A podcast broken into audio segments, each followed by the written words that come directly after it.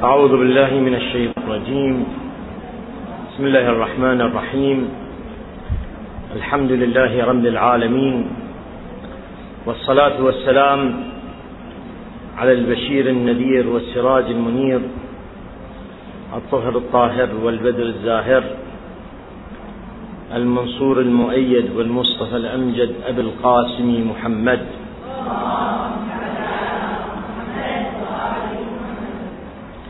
وعلى آله الطيبين الطاهرين واللعنة الدائمة على أعدائهم أجمعين ومنكر فضائلهم من الأولين والآخرين إلى قيام يوم الدين.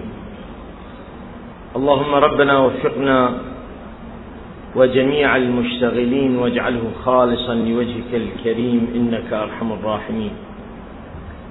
ذكرنا في المحاضرة السابقة أن الأدلة على إمامة الإمام المهدي صلوات الله عليه نوعين النوع الأول الأدلة العامة والنوع الثاني الأدلة الخاصة. والأدلة العامة قسمناها إلى قسمين أدلة عقلية وأدلة نقلية. واختصرنا الحديث بما يناسب المقام. الآن النوع الثاني من الأدلة الخاصة على الإمام المهدي عجل الله تعالى فرجه بما يخص الإمام نفسه وهي على نوعين.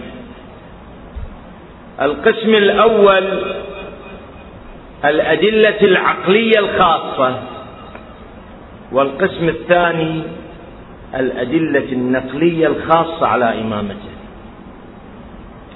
لنتحدث الآن عن القسم الأول. الأدلة العقلية الخاصة على إمامة الإمام المهدي عجل الله تعالى فرجه. ما هي هذه الأدلة؟ ملخصها أيضا يعود إلى ما سبق وأن قررناه وبيناه وهو نظرية اللطف ووجوب اللطف على الله سبحانه وتعالى. باعتبار سابقا قلنا لابد الدنيا من إمام وهذا الإمام من الذي يعينه؟ إما الناس وإما الله. الناس غير قادرين. فإذا الناس غير قادرين على تعيين الإمام فمن الذي يعينه فانحصر الأمر تعيينا بالله تبارك وتعالى هو الذي يعينه لأن هو الوحيد المطلع على السرائر والعالم بخفايا الأمور ومستقبل الأمور والخفيات. فحينئذ مرد الأمر إلى الله تبارك وتعالى. هذا الدليل قلنا عام يشمل الإمام لكن يأتي الكلام. الكلام والإشكال سابق بيناه الإشكال لكن الآن نذكره. هذا الإشكال قلنا موجود في كتب السنة. من جملة الكتب المغني للقاضي عبد الجبار وهو شيخ المعتزلة في زمانه في زمان السيد المرتضى رضوان الله عليه. وكتاب مطبوع موجود ومتوفر حاليا.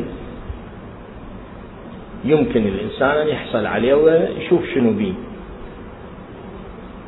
هذا كتاب كتبه عبد الجبار حسب نظرية الاعتزال.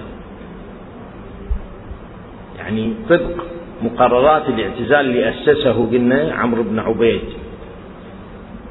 الاعتزال هو المذهب العقلي السني الذي كان حاكم مناطق واسعة من الأرض حاكم من حيث الاعتقاد مو من حيث السياسة.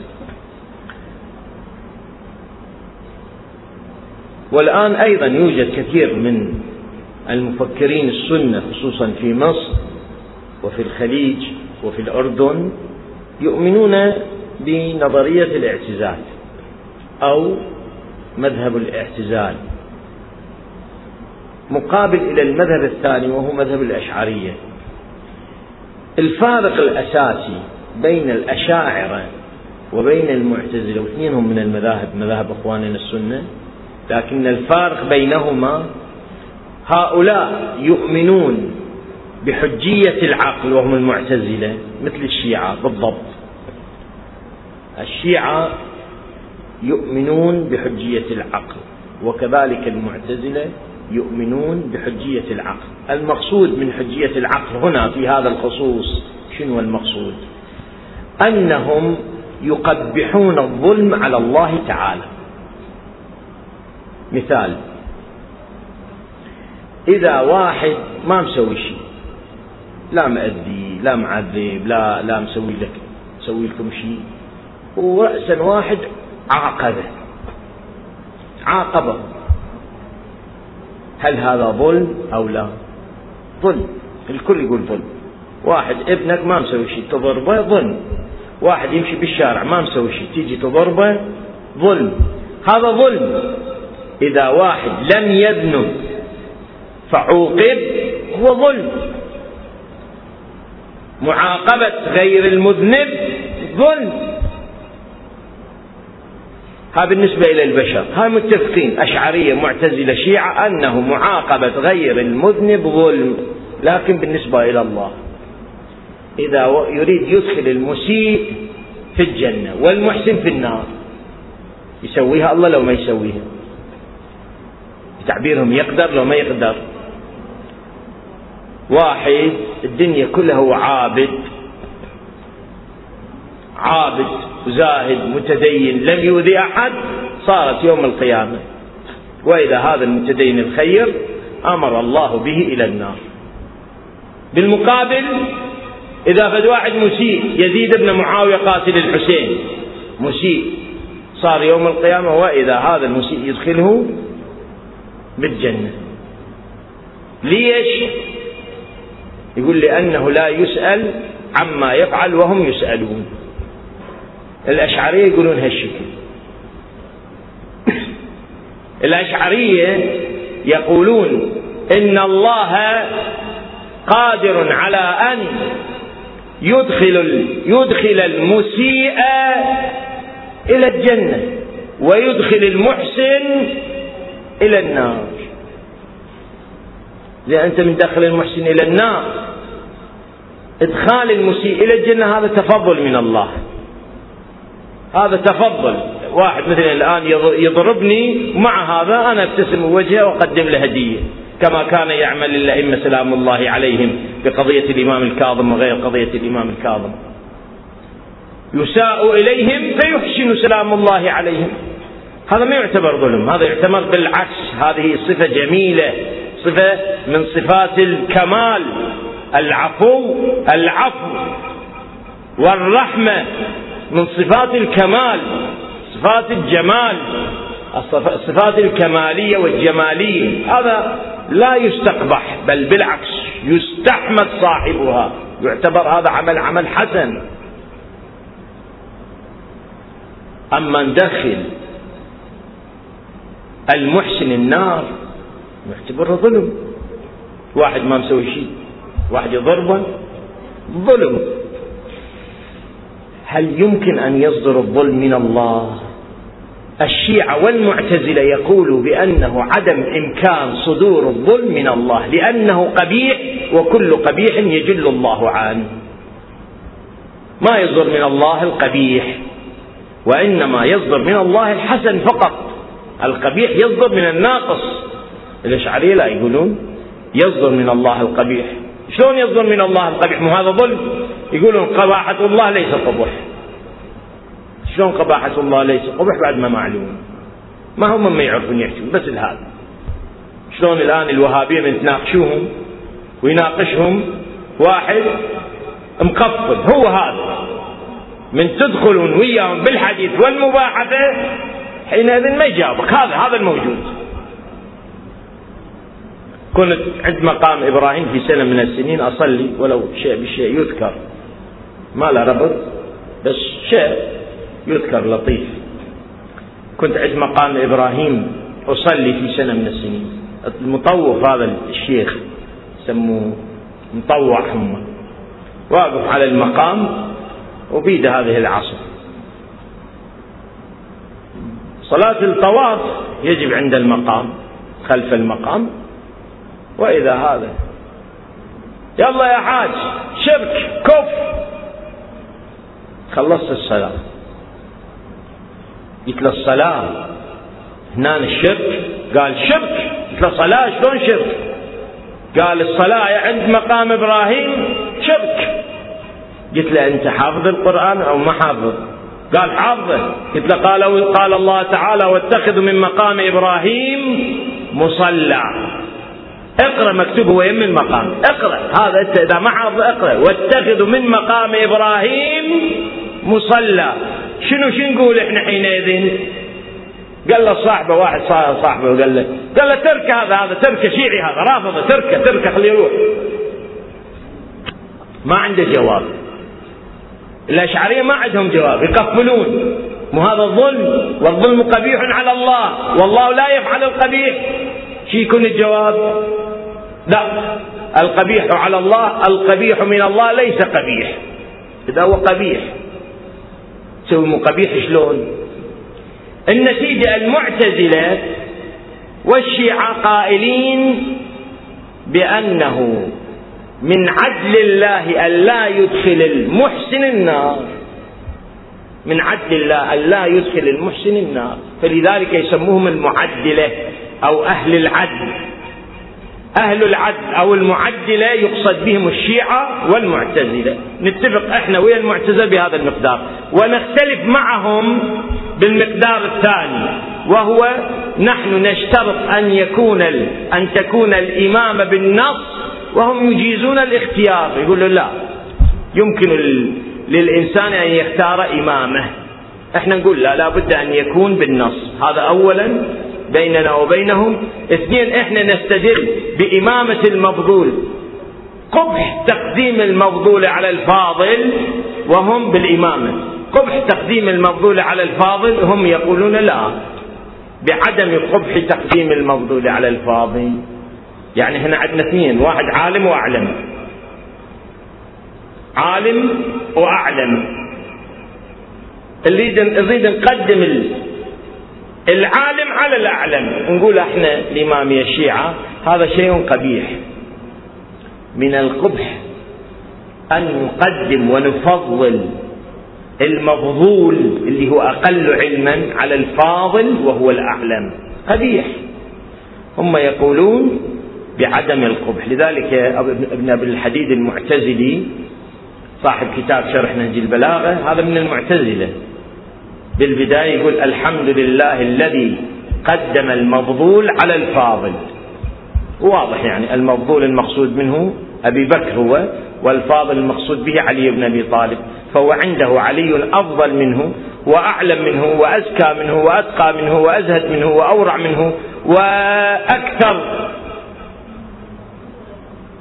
بكل الصفات الكمالية والجلالية من ذاك ولكن مع هذا تقديم المفضول عليه هذا فالشيء غير قبيح عنده باعتباره معتزلي. هذا أردت أن أبينه أن القاضي عبد الجبار يعتبر منظر المذهب الاعتزالي. الآن إحنا في هذا العصر من زمان المرتضى لحد الآن إذا واحد يريد يفتهم شنو الاعتزال وأين الاعتزال وما هو فكر الاعتزال يقرأ كتاب المغني للقاضي عبد الجبار. هذا المغني بفصل عن الإمامة. فصل عن الإمامة. كتب فصل عن الإمامة. رد عليه السيد المرتضى رضوان الله عليه. ناقشه. السيد المرتضى بكتاب جليل مطبوع. اسمه الشافي في الإمامة. هذا رد عليه من؟ على القاضي عبد الجبار على هذا المغني. ثم هذا الكتاب الشافي لخصه وبوبه ونظمه وأضاف أشياء أخرى إليه الشيخ الطوسي رضوان الله عليه شيخ الطائفة.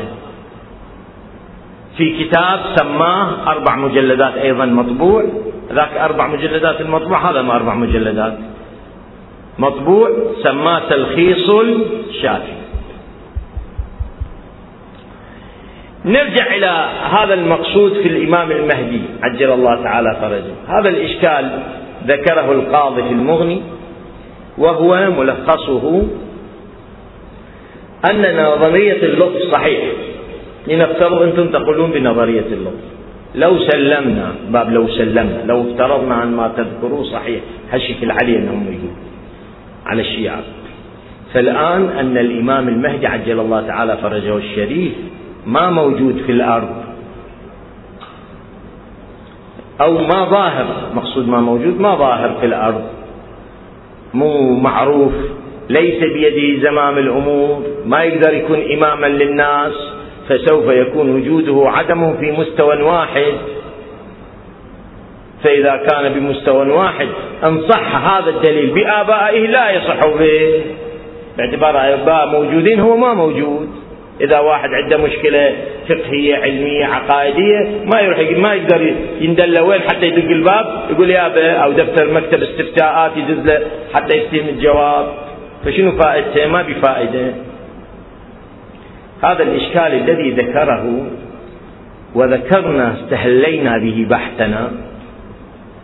هذا الإشكال أجبنا عليه بالجواب الأول وهو الذي اخترناه ببيان مقام الإمامة ومعنى الإمامة. وقلنا له إحنا الإمامة تنقسم إمامة حكم وإمامة تشريع والإمامة التكوينية. هذا الموضوع الأول. ويعتبر هذا الجواب طبق منهج متكلمي الشيعة المتأخرين. مو المتقدمين الذين تأخروا عن الشيخ الطوسي وهو منهج أيضا أشبه بمنهج الفلاسفة. لا أقول منهج الفلاسفة وإنما أشبه بمنهج الفلاسفة على مذاق أهل العرفان كما يقولون أو على مذاق أهل المعرفة. هناك جواب ثاني على مذاق أهل الكلام. ما ذكرناه سابقا نذكره حاليا. أجلناه لنذكره حاليا إن شاء الله تعالى. الجواب ماذا يقول؟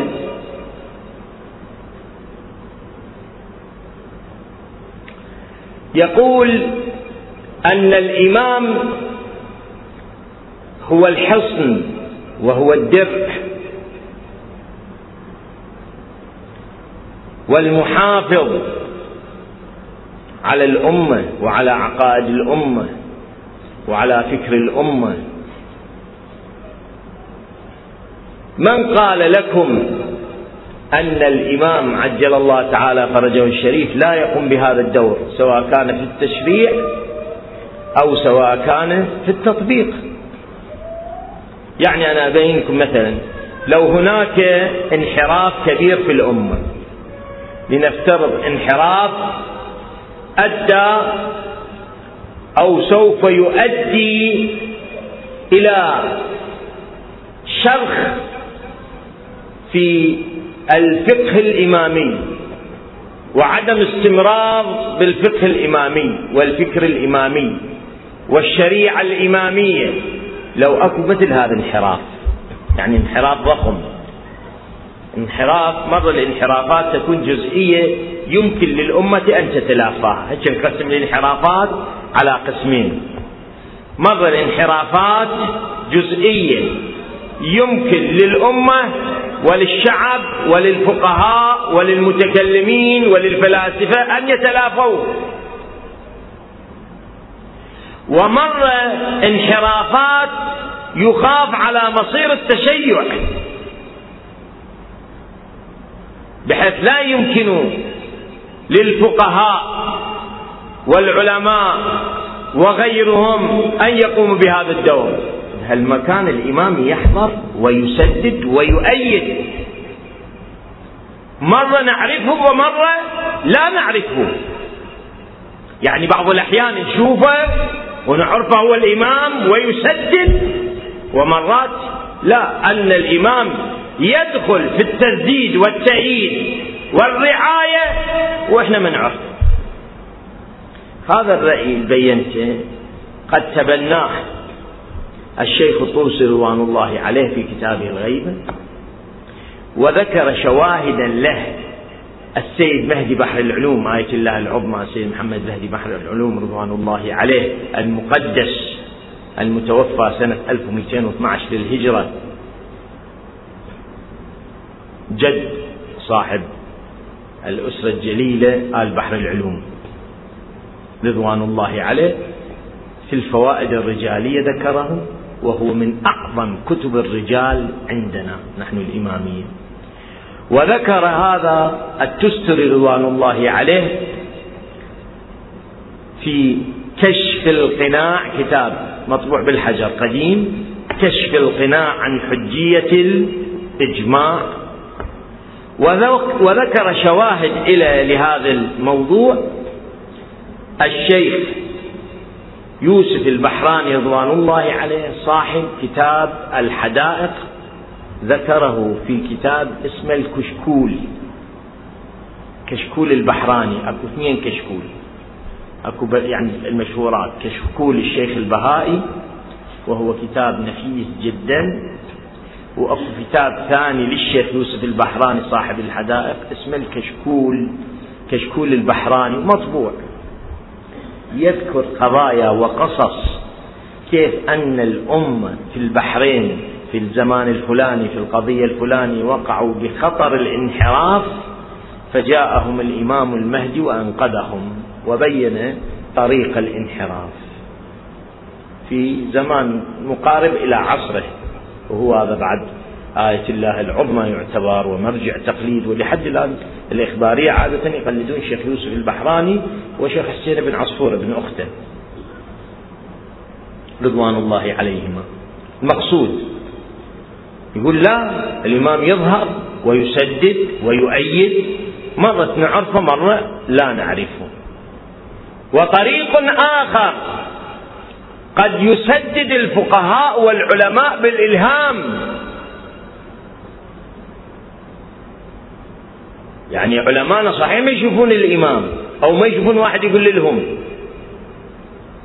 ولكن قد يسدده أن يظهر له الحق أن يوضح ييسر يوسر له الأمر. وهذا أكو قضايا وقصص كثيرة يمكن أن نستشهد بها. أتذكر في أحوال آية الله العظمى الشيخ عبد الله المامقاني رضوان الله عليه صاحب كتاب تنقيح المقال وهو من الكتب العظيمة الرجالية في علم الرجال عندنا الإمامية.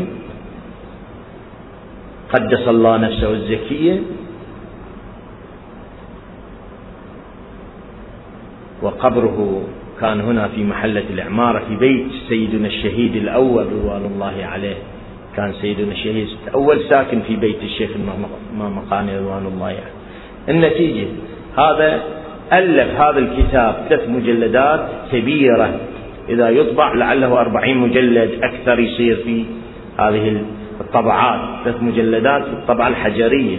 أما إذا طبع هالشكل الله يعلم إيش قد يصير كم مجلد. كتاب نفيس وضخم. هذا على ضخامته ألفه في سنتين.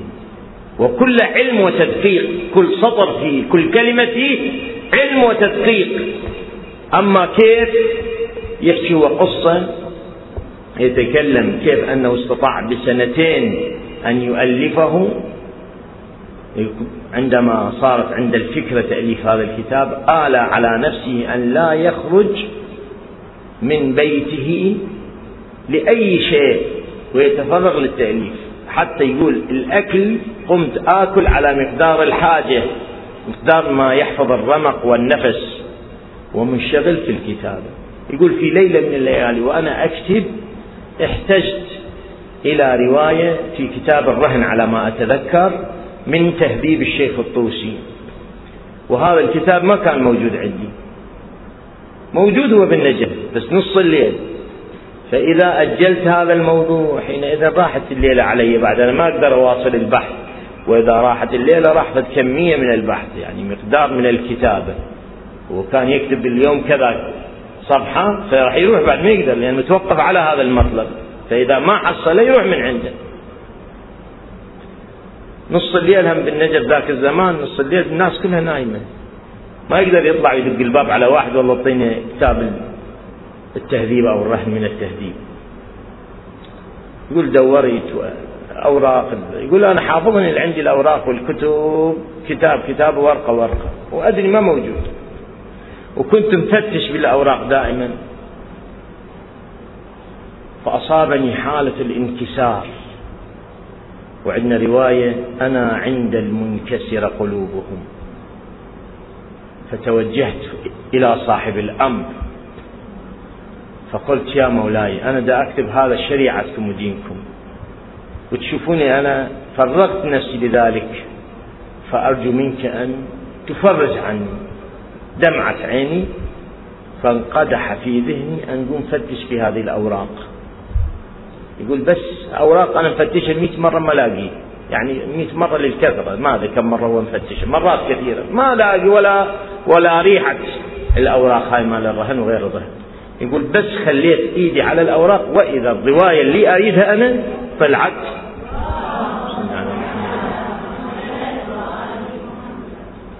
طلعت أمامي يقول من الفرحة الشديدة اللي غمرتني أسرعت في الكتابة لكن أحسست قلب أحس بأنه شمل برعاية مولانا صاحب الأمر عجل الله تعالى فرجه الشريف.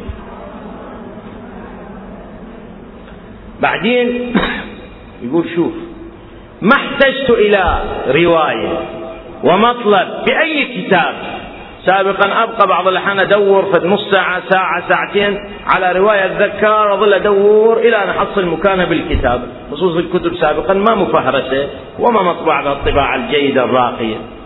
لكن بعد هذه الحادثة وبتسديد من صاحب الأمر يقول ما احتاجت رواية إلا راسا فتحت الكتاب بس أفتح الكتاب وإذا أشوف نفس المطلب اللي أريده. بعد هذا التوفير الوقت الساعات كلها صار الكمبيوتر إيده كأنما واحد يفتح له الكتاب ويقول له هذه الرواية اللي تدور عليها، هذه الآية اللي تدور عليها، هذا الرجل اللي تبحث عنه، هذا كذا. فصارت أمامي بتسهيلات وبتسهيلات ومعونات وتأييدات وتزييدات صاحب الأمر عجل الله تعالى فرجه استطعت أن أؤلف الكتاب خلال سنتين، هذا تأييد. تأييد.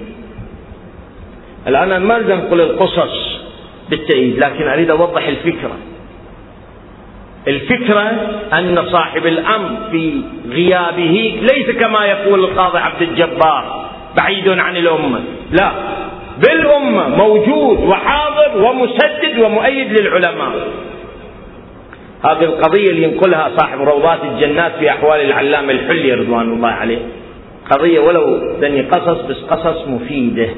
وقصص قصص كلها حكمة كما أنها تصلح شواهد على المدعى في هذا الأمر. العلامة المجد العلامة الحلي رضوان الله عليه ينقل صاحب روضات الجنات أنه سمع أن أحد علماء العامة كتب نقضا كتاب نقد في مكة المكرمة أو في بلد من بلاد المسلمين. نقد كتب نقد على الشيعة الإمامية ورد على الشيعة الإمامية. وكان يقرأ بهذا الكتاب في الحرم المكي. قال له لك واحد هشي فيه. فحاول أن يحصل على نسخة حتى يرد هذا الكتاب وينقض هذا الكتاب ويشوف شنو هذا الكتاب. بحث. ما هذا الرجل ما خلى الكتاب يصل بيد أحد من علماء الشيعة. إلى أن يقول احتلت عليه بحيلة جئت أدرس عنده. خلى أدرس الكتاب يم فشفت هذا طول هذا سنة سنتين. لكن في هذه الأيام صارت بيني وبينه مؤانسة بحيث أنس إليه. ما يدري هذا من علماء الشيعة وكذا أنس به. على ما يقول القضية في روضات الجنات في أحوال العلام العلي فطلبت من الكتاب أن يعيرني إياه لمدة أسبوع شهر قال له أبد. يوم قال له أبد. قال له من بعد الأخذ والرد قال له أعطيك إياه المغرب أنت ويا أذان الصبح بعد أذان المغرب والعشاء بعد العشاء أعطيك إياه الكتاب أنت أذان الصبح تجيب لي إياه بس هذا بهالوقت إيش قد يقدر يكتب؟ قلت له ما يخالف سنة. ما لا يدرك كله لا يترك كله. أخذت الكتاب وجئت. يقول أنا هم نويت بعد هاي الليلة للصباح أقعد أكتب.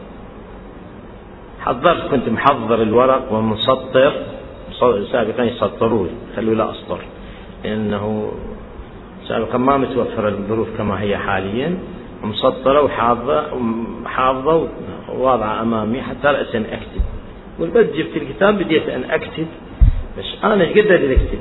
خمس صفحات عشر صفحات عشرين صفحة. قابلة الإنسان. أنت تعبت. نهار هو هم يسطر ويشتغل. تعبت. فغفوت نمت. ما حسيت إلا بعض الأحيان الإنسان ما يحس من كثرة التعب ينام. نمت. يقول وأنا في نائم فزعت قريب الفجر. قبل الفجر في المقدار. فزعت. قعدت مرعوب. راح الوقت من عندي. شلون خليت روحي أنام؟ فأخذت القلم لأكتب وإذا أرى جميع الكتاب قد كتب على الورق الذي قد خطبت به وبنهايته قد كتب كتبه مكتوب بالأخير كتبه فلان اسم الإمام يعني فلان ابن الحسن العسكري عجل الله تعالى. علم أن هناك من يرعاه ويسدده ويؤيده. قضايا من هذا القبيل عشرات تسديد صاحب الأمر إما مشاهدة وإما حضور وإما بالرؤية بالمنام وإما باليقظة وإما بالشهود وبالكشف. أما وإما بأن يحس المؤمن والعالم والشيعي أن هناك من يحميه أن هناك إمام يحمينا أن هناك إمام يرعانا. وهذا بالضبط موجود في الكتاب الذي كتبه الإمام الحجه إلى الشيخ المفيد. ولولا دعاؤنا لمسكم اللأواء ولأخذكم الأعداء. يعني إحنا عايشين عايشين وسالمين مو كأفراد كمذهب.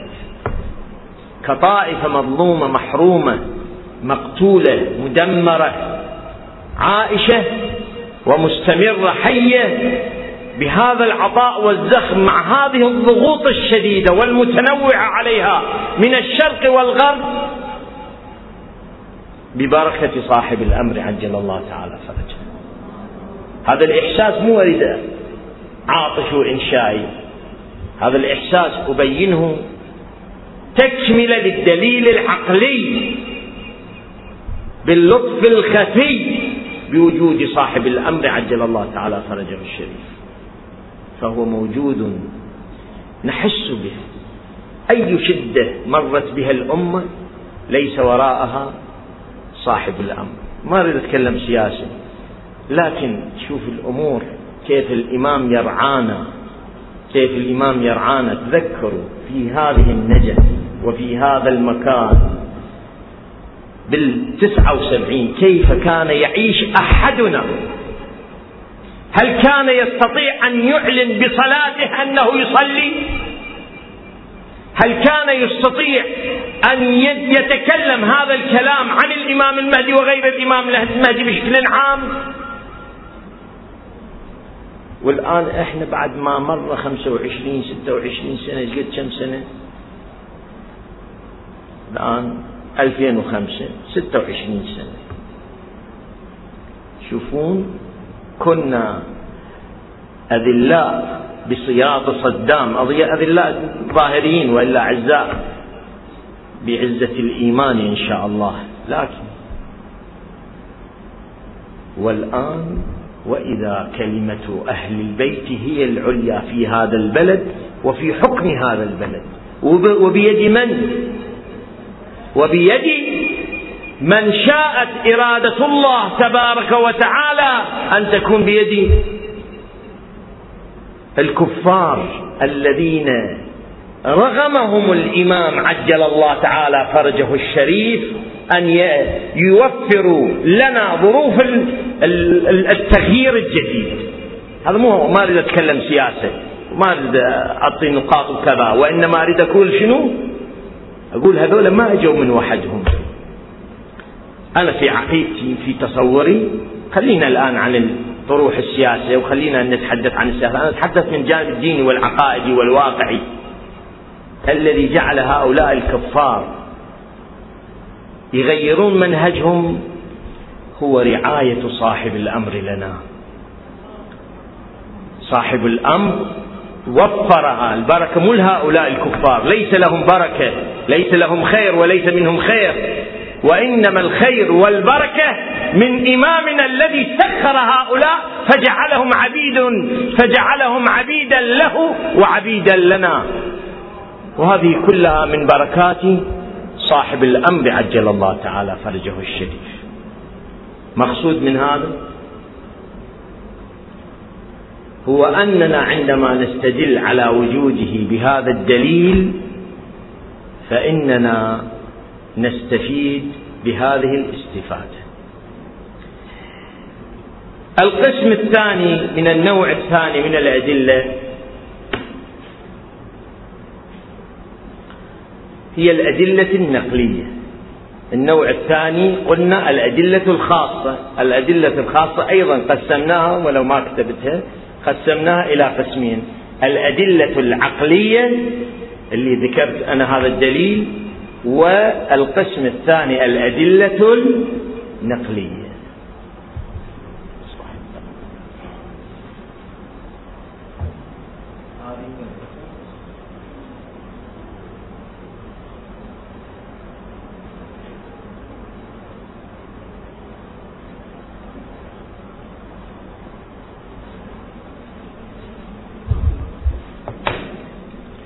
قلنا مرد الأدلة العقلية بالنسبة إلى الخاص إنما هو تكميل نظرية اللطف من الأدلة العامة.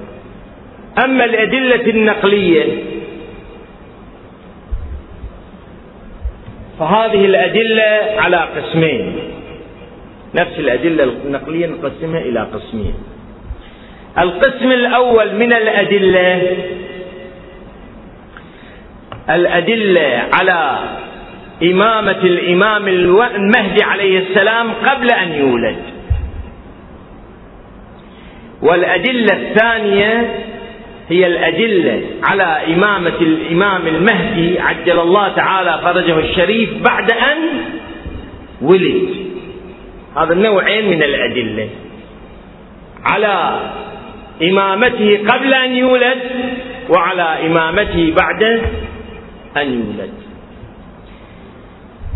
هذه الأدلة مرة نأخذها أدلة مباشرة على وجوده على إمامته. ومرة تحدثت عن الغيبة. هذا النوع. هناك روايات بالمئات إذا مو أكثر من المئات. على الإمام المهدي. عجل الله تعالى فرجه. موجودة في كتاب في كتب الشيعة والسنة. في كتب الشيعة والسنة. كثير هذه الأدلة على الإمام المهدي. وقد جمع قسم منها في موسوعات. من جملتها موسوعة الإمام المهدي في كتب السنة. هو هذا اسم الكتاب. عدة مجلدات. طبع منها مجلدين كبار. رحلي بالقطع الرحلي.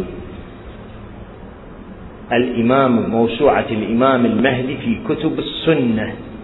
جمع ما رووا عن النبي صلى الله عليه وآله وسلم في صلوات الله عليه في كتبه في كتب السنة.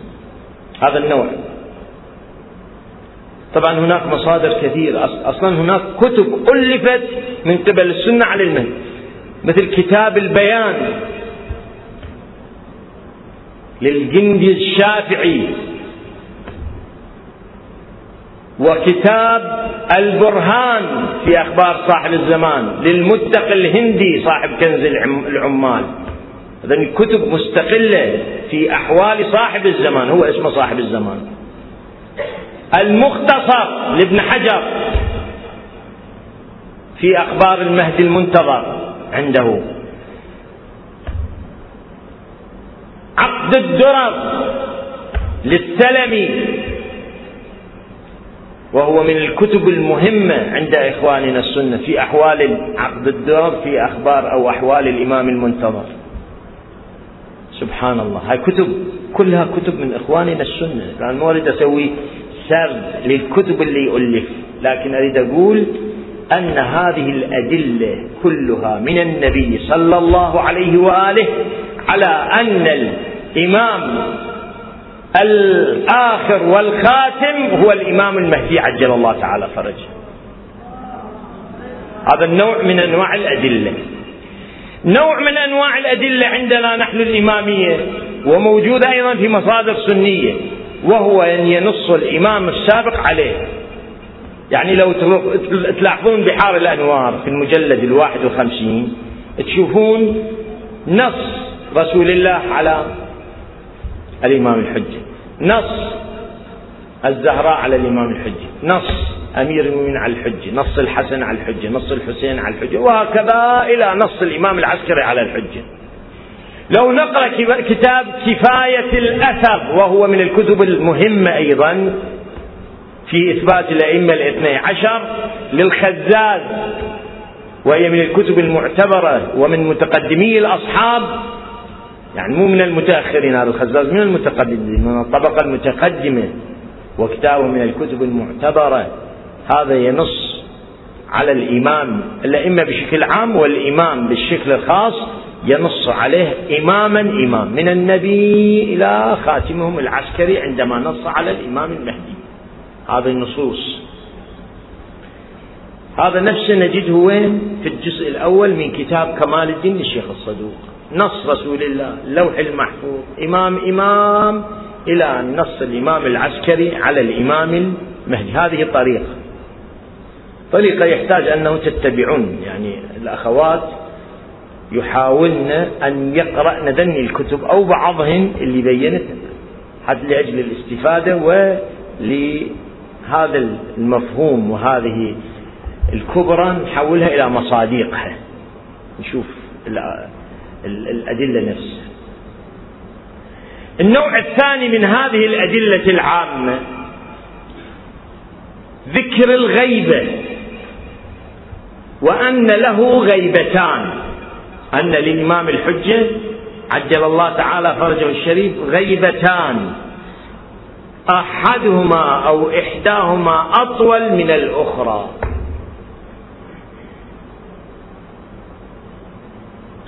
وهذا به نصوص كثيرة. هذا ليس في كتب الشيعة فقط حتى في كتب السنة. هناك من الروايات عن النبي صلى الله عليه وآله وسلم. لو تراجعون معجم كتاب معجم الإمام المهدي الجزء الأول اللي جامع به الروايات والمقدار مو كل شيء مقدار. أو مقدار لا بأس من الروايات في كتب العامة على غيبة الإمام المهدي عجل الله على فرجه. تتعجبون زين ذولا هالشكل يؤمنون. ليش ما يؤمنون بالإمام المهدي؟ هالشكل يكتبون كتبهم. ليش ما يؤمنون هم؟ هاي غريب. هذا سؤال عليهم. وجحدوا بها واستيقنتها أنفسهم. في كتبنا عن أنه له غيبتان غيبة أطول من الأخرى. غيبة يمكن الاتصال به وغيبة لا يمكن الاتصال به. يخفى كما في الرواية. الأولى يعرف خبره والثانية يخفى خبره.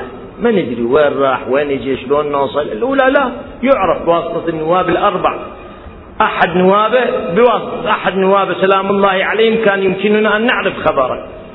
أما الثانية لا يعرف خبره بهذا المجموع من هذه الروايات كنت أنا ناوي أن أقرأ بعض ذيك النصوص بس الوقت أدركنا ولم نستطع. لذلك نكتفي بهذا المقدار على أمل أن نقرأ الأدلة الأخرى بعد ولادته هذه الأدلة كلها قبل الولادة. أسأل الله الرحمة لي ولكم والحمد لله رب العالمين.